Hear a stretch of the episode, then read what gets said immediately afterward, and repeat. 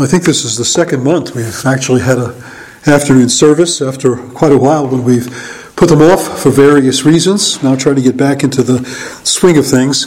I remember when I first started this about a year or more ago, it was my intention to really make a lot of progress through the book of the Psalms and I don't know, just to develop a, a lot of great thoughts out of the book of the Psalms. Well, I've not gotten very far at this point um, this morning, this evening, or this afternoon. What time is it?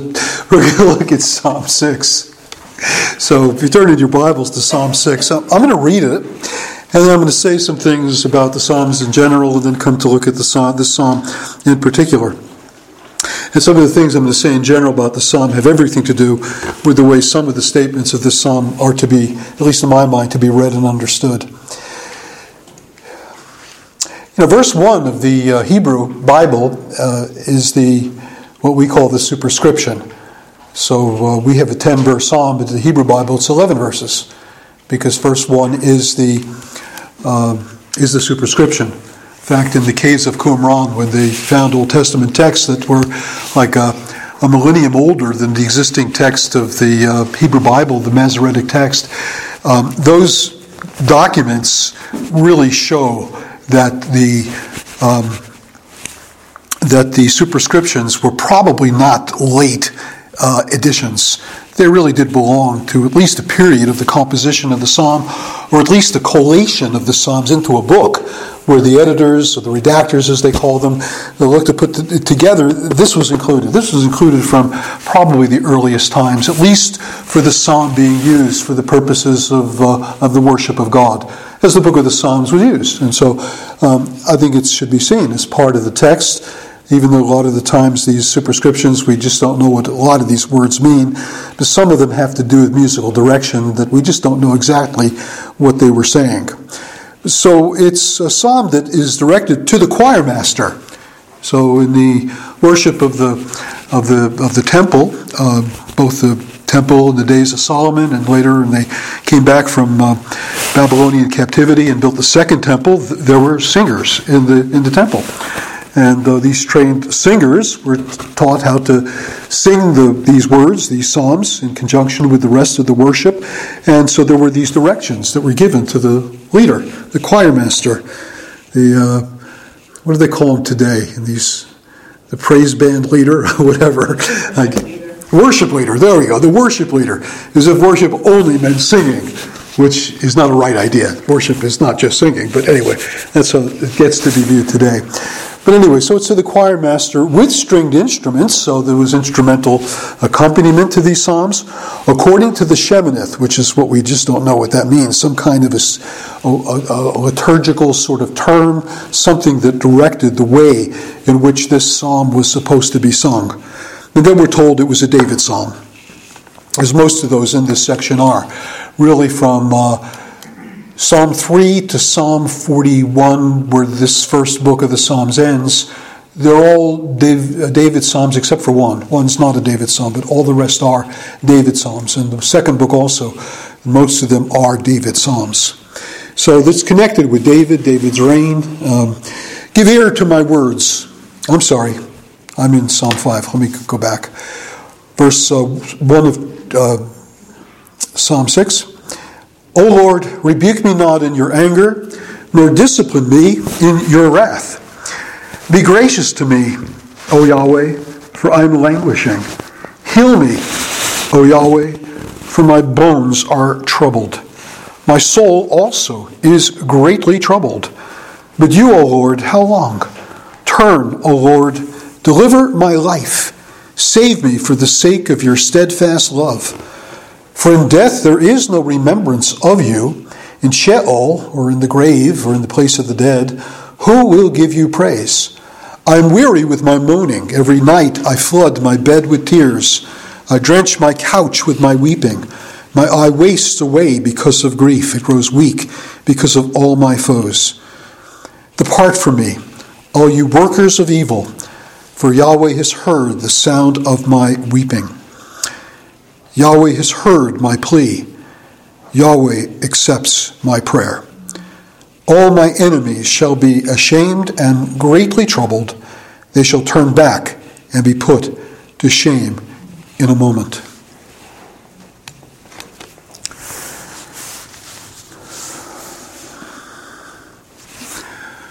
We've been looking on a number of occasions in the last couple of years at these Psalms and really trying to discern uh, the way in which they were structured, how they were formed, and how they were used in the ancient worship of God's people in the Old Covenant, and as well as the way in which the New Testament church uh, tended to view them and to and to uh, read them and to sing them. And uh, it, it was it's my understanding that this fivefold book of the Psalms does correspond, as many of the early church writers said, to the fact that God gave to Moses the first the five books of the law. So you have five books of the law, and to David, the old writers would say, there would be the five books of the Psalms. And they're in five books of varying sizes, apparently, in my estimation, to accord with the way in which the law is structured. So you have the first book of 41 Psalms, kind of corresponding to Genesis, the biggest book of the law. And then another section of Psalms from Psalm 42 to 71 that is a little bit. Uh, a little bit uh, less large, and uh, Exodus is less large. You're going from 50 chapters to 40 chapters. And then you go down to the book of Leviticus, which is the next book, and you have the smallest book of the of the Psalms, uh, Psalm 73 to Psalm 89, and um, they get 13 Psalms, I think, in there. And Leviticus is the smallest book of the law. And then you have the book of Numbers, again a little bit bigger, and you go from Psalm um, Psalm 90 to Psalm 106, and then you have Deuteronomy, a larger book, and you have Psalm 108, 107 to Psalm 150. And it was meant to be read in accordance with a three year program of reading, 50 weeks in a year, and so it take you three years to sing the Psalms as well as read the law on a triennial cycle, three years of, of readings. And I think that's one factor that really should factor in to our understanding of how the Psalms should be understood. Another thing that we looked at last time we were together is the history of the nation of Israel. Because in general, each of these five books do seem to correspond, at least in general, with a point in the history of the nation. That the first book, the first 41 Psalms, as well as the second book, the next 42 to 71, seem to correspond with the rise of the Davidic throne. They are mostly David Psalms. You come into Psalm, the third book and the fourth book, there's far less David Psalms. David Psalms pick up in book five because the hope of another David is, I think, is there messianically. So you have more David Psalms in that section. But the whole picture is that the, the end of the, that, that second book, you see that God is sending the nation into exile. Babylon is on their doorstep. The city is going to be destroyed, the temple is going to be gone, and there's lamentations that come at the end of that second book that indicates where, where are you, where's the temple? Where, where were you, Lord, when all these things occurred? Our nation is left devastated. And where are you, O God? And then you come into that uh, uh, for, uh, third book where it's all lamentations about temple. Temple's go- gone. Temple's being destroyed. Um, and uh, again, that seems to be the period that you read about in things like the book of Jeremiah, some of the other prophets that uh, prophesied the captivity. And then you have in book four, O Lord, you are our dwelling place in all generations. It's almost like we don't need a temple any longer because we have God. We have God. They've been sent off into exile, into Babylon, but that doesn't mean God is confined to a temple made with hands. It doesn't mean that God's presence is not with his people in captivity. God is with his people. And so that's a period of the life of the nation very much in accord with their experience in captivity. And then with Psalm 108, you have the return to the land and the reestablishment of the kingdom, the reestablishment of the worship at the temple. And so I think you have that basic structure that we saw last time, particularly looking at the seams that divide book 1 and 2, book 2 and 3, book 3 and 4, book 4 and 5. But there's one more thing. There's one more thing. I think the way in which the Psalms were used in terms of coordinating it with the readings is one thing, factors in to the way we look at the book of the Psalms.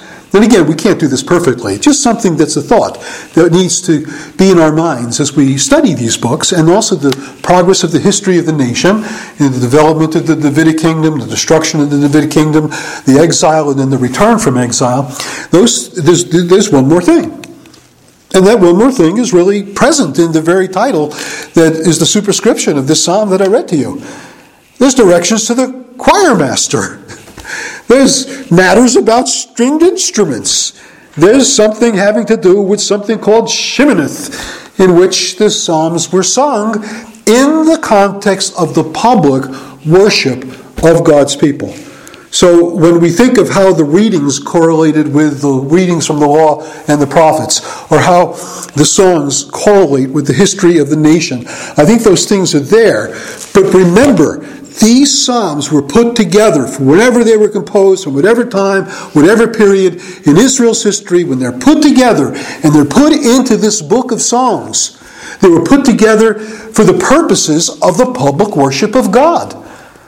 You know, there's all kinds of ways in which the Psalms have been read, and theologians that come up with their various ideas of how the Psalms are to be read.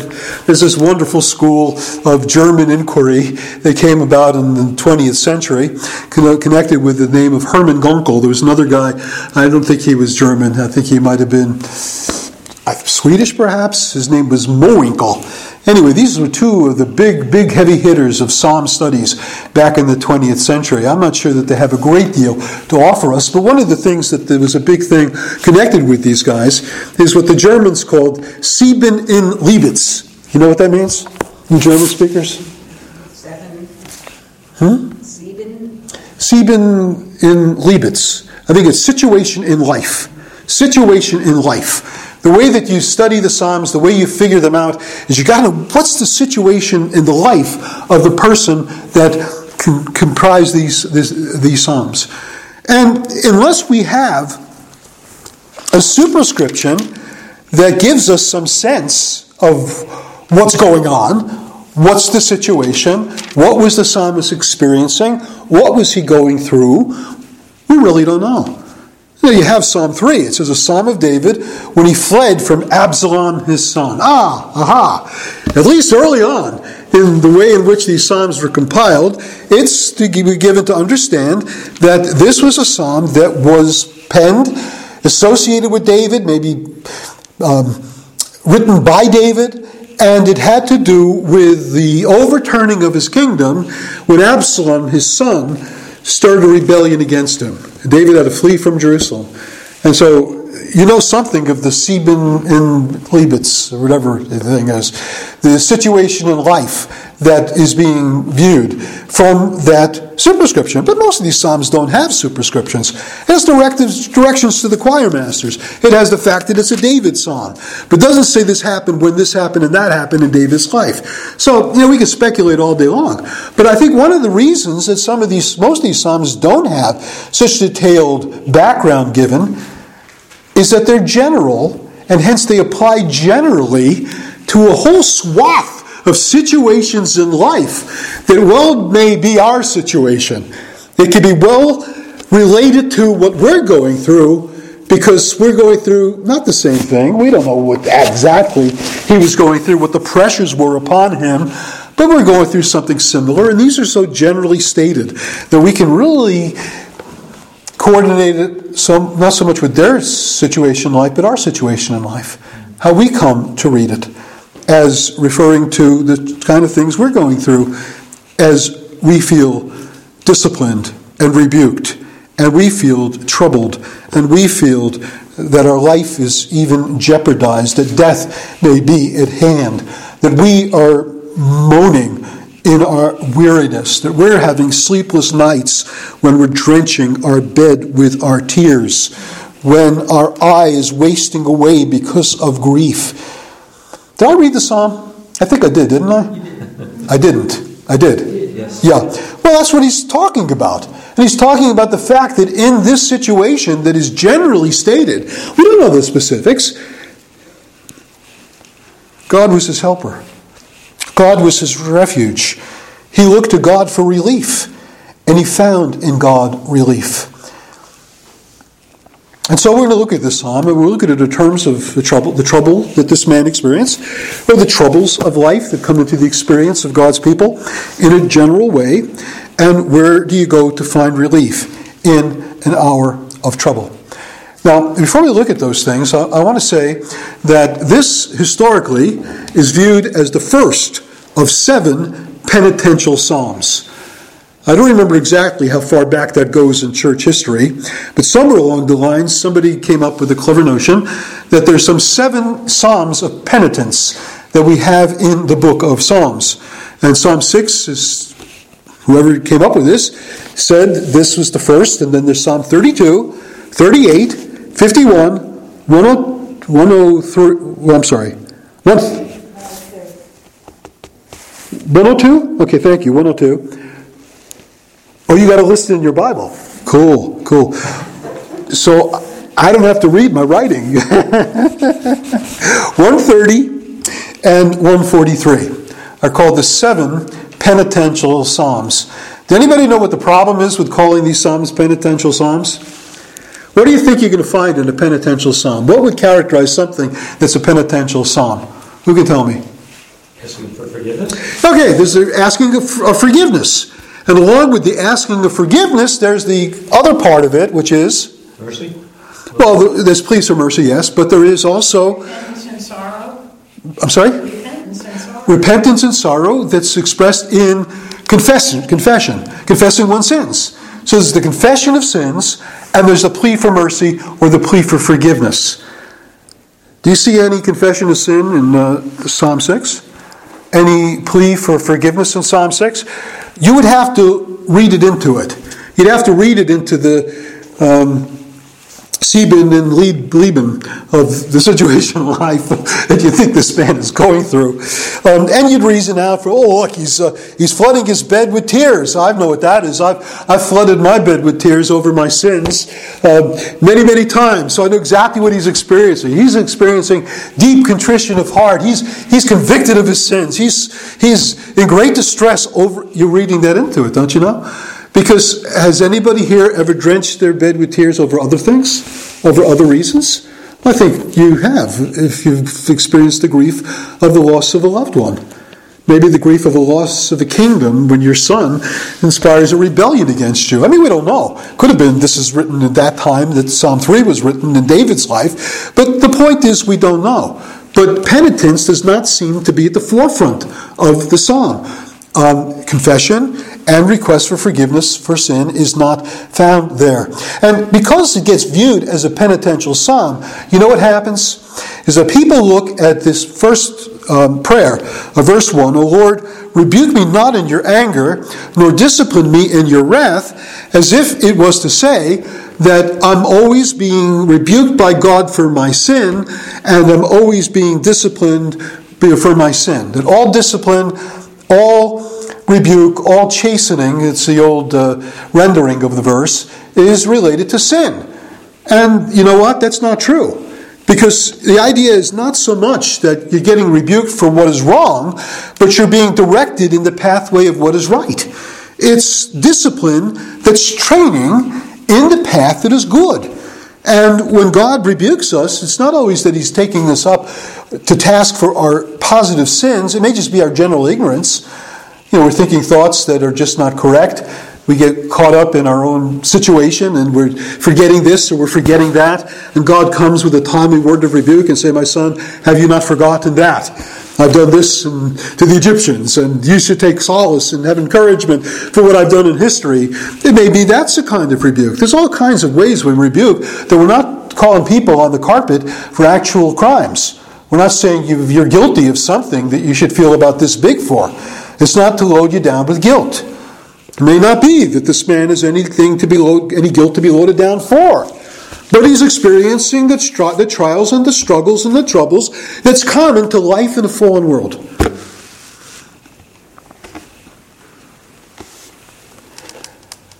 So I would not think of this in terms of a penitential psalm. I would think of this in terms of a, a lament.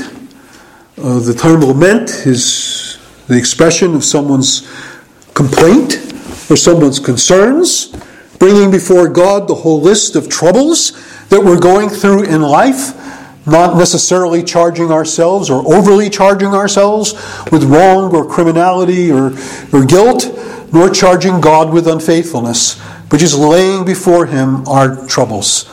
Nobody knows the troubles I've seen.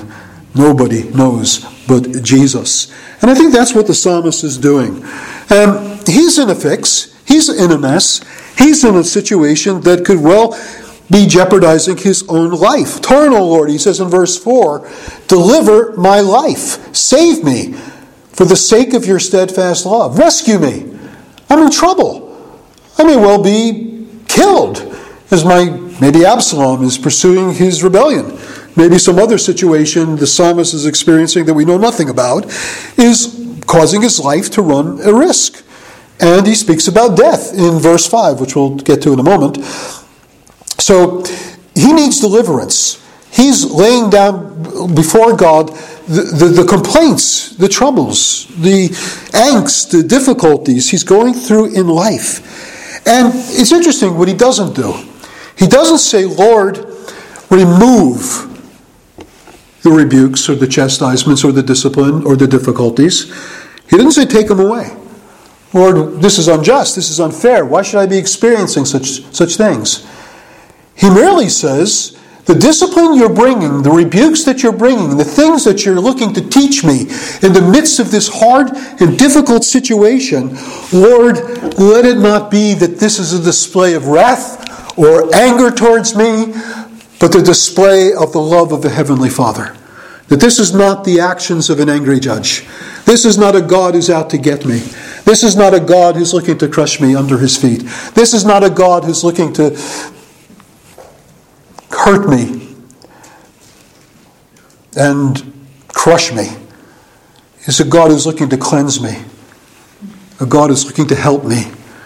It's a God who's looking to take this thing I'm going through and make it part of the whole mosaic of my life in which all things are working together for the good to those who love God, to those who are called according to his purpose. So, Lord, let this not be in anger at what I'm experiencing. Let this not be in wrath. And let it be that I'm experiencing your graciousness. The Lord is gracious and merciful, slow to anger, abundant in loving kindness and truth. Lord, let me see that side of your character, that side of who you are, that aspect of your countenance in which I see a smile and not a frown. I see um, your goodwill and your good intentions being towards me. So it's a whole question of his view of God. So a whole question of how he sees himself in relationship to God. And there are a lot of people that look at their situation in life and say, aha, there it is. God's looking to get me. God's looking to get me.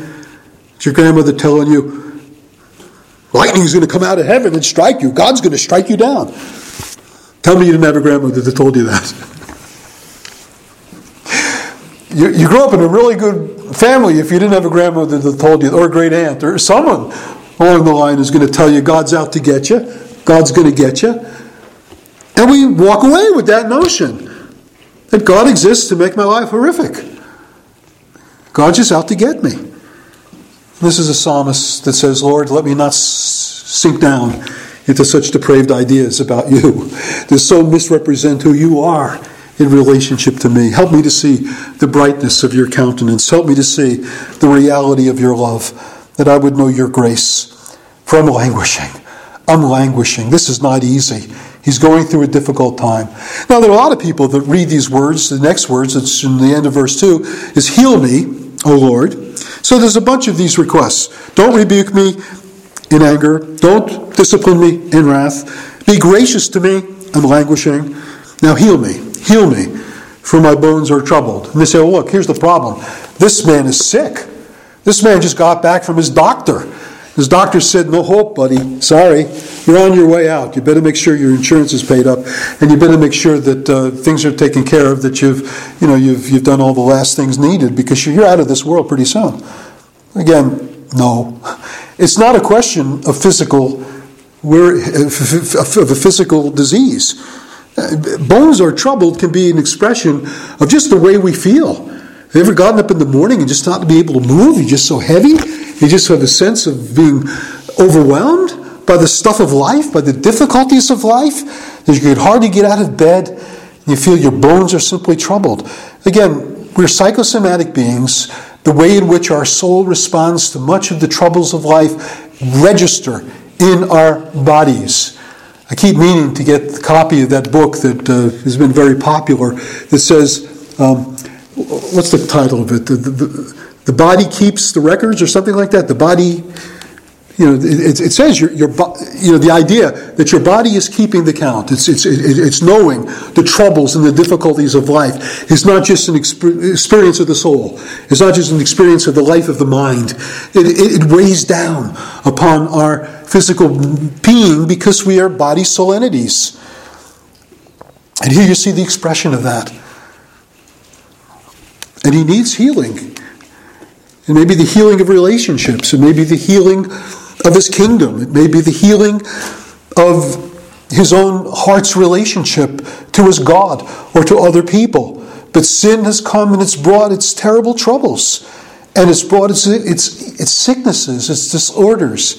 The things are not as they should have been if sin had not entered into the world. And hence, the stuff of the body affects the inner life as well my soul is also greatly troubled. Although there's some question as to whether the, the Hebrew word for soul, nephesh, is really talking about the immaterial part of us at all. Again, the animals were living souls or living creatures, nepheshes. Adam became a living soul, a living creature. And actually, this word for the soul really has to do with the neck.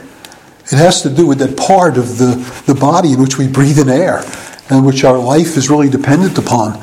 And uh, you know, just as the just as the, the Jews saw the emotions in, in the gut, in the stomach, uh, they see the very life of a person just in terms of the breathing apparatus, being able to inhale and exhale. When we say when somebody dies, they've expired. They've expired. There's no more breath in them. Well, the breath is taken in through the throat. And it may be that's what the expression is. This inward troubles of the heart affect the body. The outward expressions of bodily uh, uh, troubles affect the inner life as well. And again, he doesn't say, Lord, remove this. Take this from me. This is too hard for me. I don't know how I'm going to get on with life as it is in this condition. But he does say, How long? He does say, How long? He doesn't say, Lord, you're wrong in bringing this. Lord, you're unjust. But he does say, How long? How long, Lord? That's a request to know.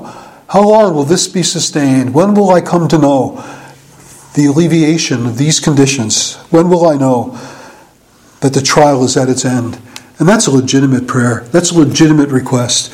Again, it's not so much a question, Lord, I'm, I'm, better than other people. I don't have a right to be treated that way. Everybody else can experience all the troubles of the world, but me, if you, if you, don't, you don't treat me like a royal king, then uh, you've broken a, a covenant. You've, uh, you've let me down. I have every reason to reproach you. No, it doesn't say that. To be afflicted with the troubles that are common to a fallen world is something we shouldn't be thinking is an act of express displeasure with you as an individual. It's just a reality that is life in a fallen world brings. And none of us are exempted from it. Christians have lost their homes when tornadoes have come through. They've lost their possessions. They've lost their lives. And it's not a question God was out to get them. It is a question in the midst of the, of the trouble. The worshiper of God needs to know his smile, needs to know that God is at work for good, and needs to know that these problems will be of short duration and not be continual. And that's the joy of eternal life. that's the joy of knowing the presence of God. Because at least in the long term, it's going to be it's going to be wonderful. The troubles of the world, in another one of those spirituals, soon will be over with the troubles of the world going to be with God. The troubles of the world are going to end. We used to say when I was young, did we say 50 years from now it won't matter? Hey, it's 50 years later. Things still matter. But maybe back then it was 100 years from now it won't matter, or 50 years from now for us. Hey, ain't going to matter. Ain't going to matter. But yeah, we want these troubles to be of short duration. And so there is that cry, Lord, how long? Now, it doesn't say he gives an answer, but he does make the request to know how long. Lord, give me relief in the sense that this is of short duration. And then he says, Turn, O Lord, and deliver my life. Save me, rescue me for the sake of your steadfast love. Help me to see the reality of your never dying love, of, of a love that sticks to the end. and that will never let me go.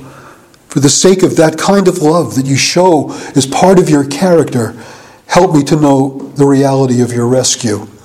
Now, there are these words in verse 5 that are very troublesome in the minds of many believers. And they say, look, it says there's no remembrance of God in death, which means if we die, that's it.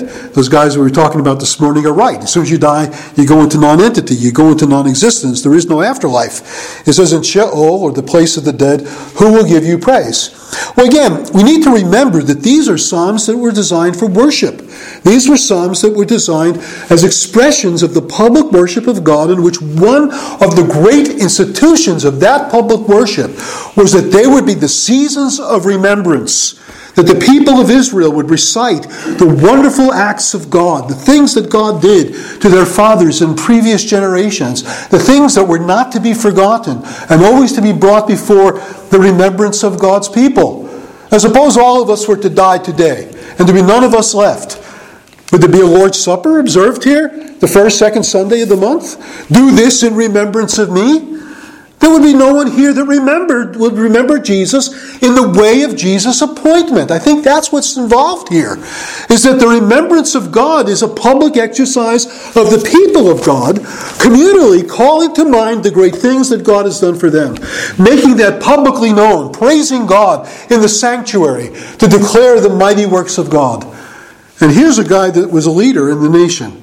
Here's a guy, the guy in 42, Psalm 42, led the throng to the house of God, leading the, the worship of God. You take him out of the picture, well, if it's David, you're not going to have song singers. You're not going to have these public worshipers that assist in the work. He instituted it. So you see, his life's important. It's important for the sake of this world, not for the sake of what I'm going to know when I die, but what about the world and what they know? In the light of what I've been given to know that I can declare, I can express, I can encourage others to express about the mighty things of God that are declared in the public worship of God. You get the picture? I think that's what this is about. Don't forget, this is a songbook.